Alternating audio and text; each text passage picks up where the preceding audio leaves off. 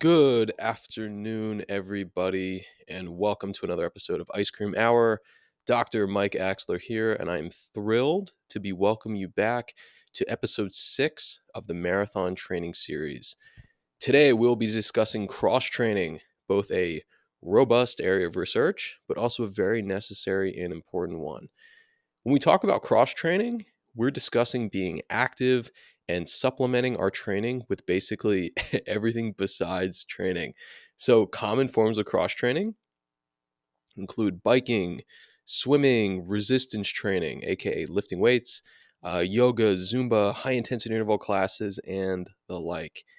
These are massively important, not only because they're fun and help to break up the monotony of just running every day, but they can also help you to become a stronger and more resilient and much more well rounded athlete. They can also help you to prevent injury and reduce the risk of overuse injuries. So, with that, let's begin episode six. So, looking at some of the benefits of cross training, one question I hear being thrown around all the time, and my clients and friends have asked me this is after all the miles you've run and all the races you've you know had the opportunity to run how come you're not completely destroyed and your like knees aren't broken, right? And and the answer to this is both basic but also multifactorial. I train wisely, but then I also do a whole lot else besides just running, right? So a lot of cross training. And it seems that the most successful runners, both in terms of races run, races won, and even just how long they've lasted in the sport, are due to them being well rounded and adaptable athletes. So, a lot of clients I've had the opportunities to consult with, and even in my personal experience, have all become stronger athletes with fewer injuries when we incorporated at least one or two days of resistance training and or biking into our regimens. So think about it this way. If you build up muscles in your legs by doing exercises like squats, deadlifts and lunges and even bike to build up some of those other muscles in your legs which you wouldn't otherwise use while running, when in the course of training or during a race, when the same muscles are being pounded step after step after step, instead of those muscles, in a sense, giving out and all of that force being directed to your joints and bones, which is why, you know, people get injuries, you can then rely on the other muscles which you built up in the gym over time to, to, take, to really take some of that beating. So a stronger runner is going to be a better and more efficient runner. And I'm not talking about becoming a bodybuilder or a power lifter or even just something crazy like that. Just being in the gym one to two days per week is much better than zero days per week. So, to recap that, cross training can help reduce the risk of overuse injuries and monotony. Now, looking at the different forms of cross training, it's no surprise that the best form of training for running a marathon is obviously running. However, you know, the next best options are probably biking and even swimming. Maintaining a constant heart rate and using similar leg muscles as running will work wonders. However, one thing to note here is that when you're biking and swimming, those are non impact activities. Whereas with running, you need to slowly build up your mileage so as not to get a stress fracture, bone spur, plantar fasciitis because of all the pounding What's great about biking and swimming is you have a much smaller risk of injury.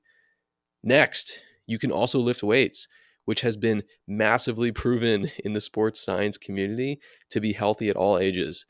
Everyone from youth athletes to senior citizens can strongly benefit from lifting weights.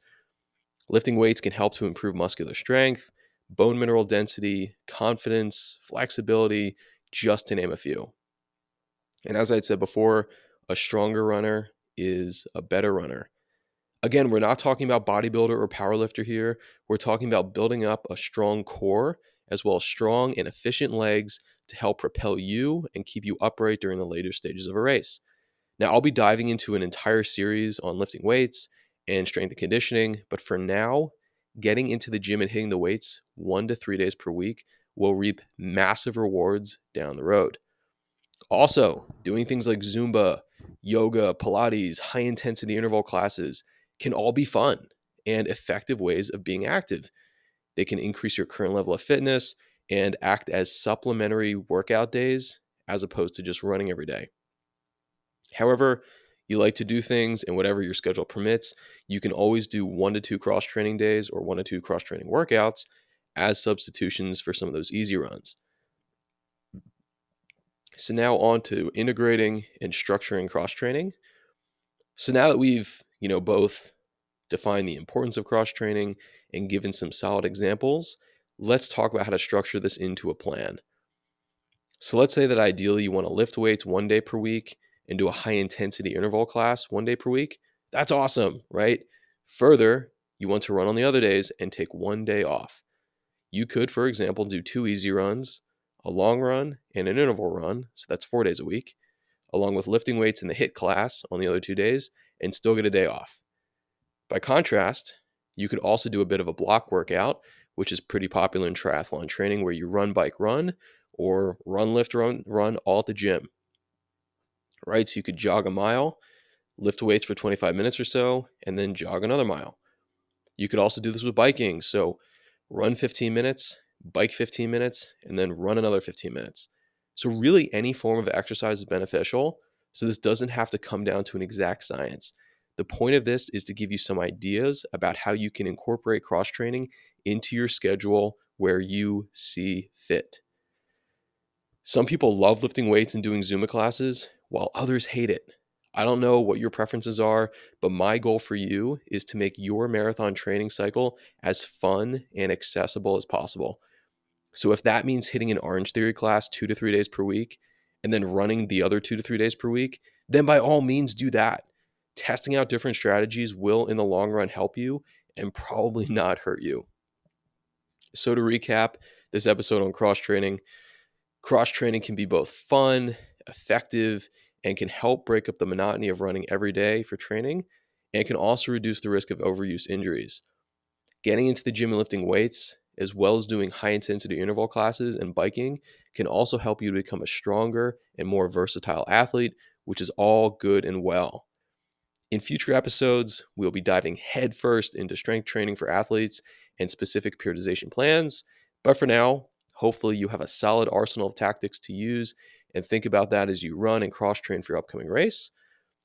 So, with that, I do hope you enjoyed. I want to thank you all for listening to another episode of Ice Cream Hour. Please like, subscribe, and share with a friend. And I will see you all next time.